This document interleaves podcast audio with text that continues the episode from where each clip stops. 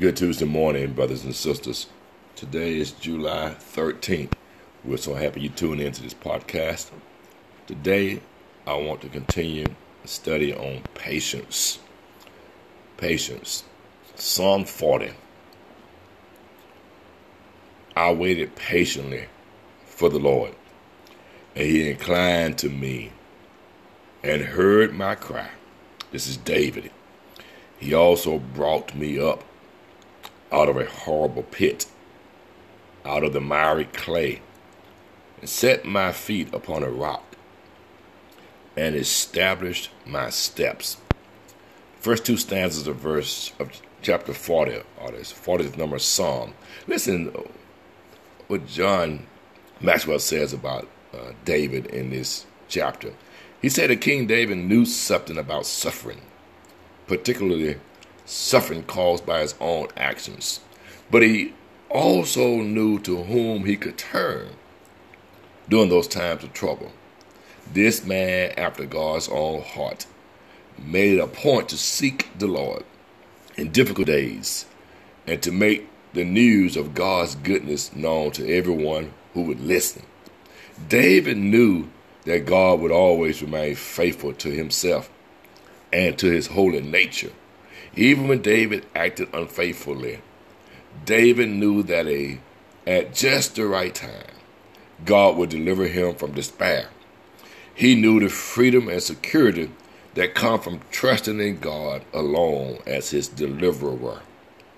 What great comfort and joy come to us when we understand that God is rich in grace and mercy, that he not only forgives, but restores and redeems.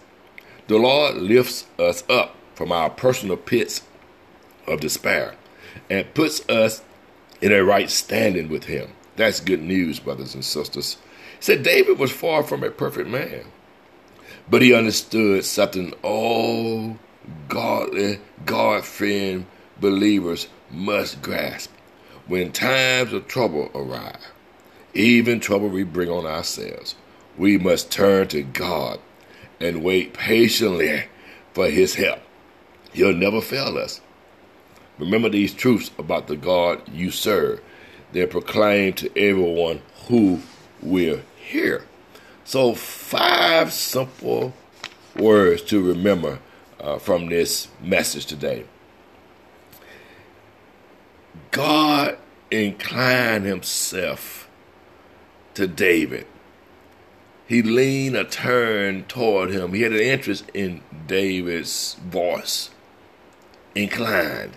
Number two, David said, He heard my cry. So God hears us. When we cry out to the Lord, He may answer right away, but we wait patiently because He's inclining, He's listening, and He hears your cry. Then David says, He brought me up.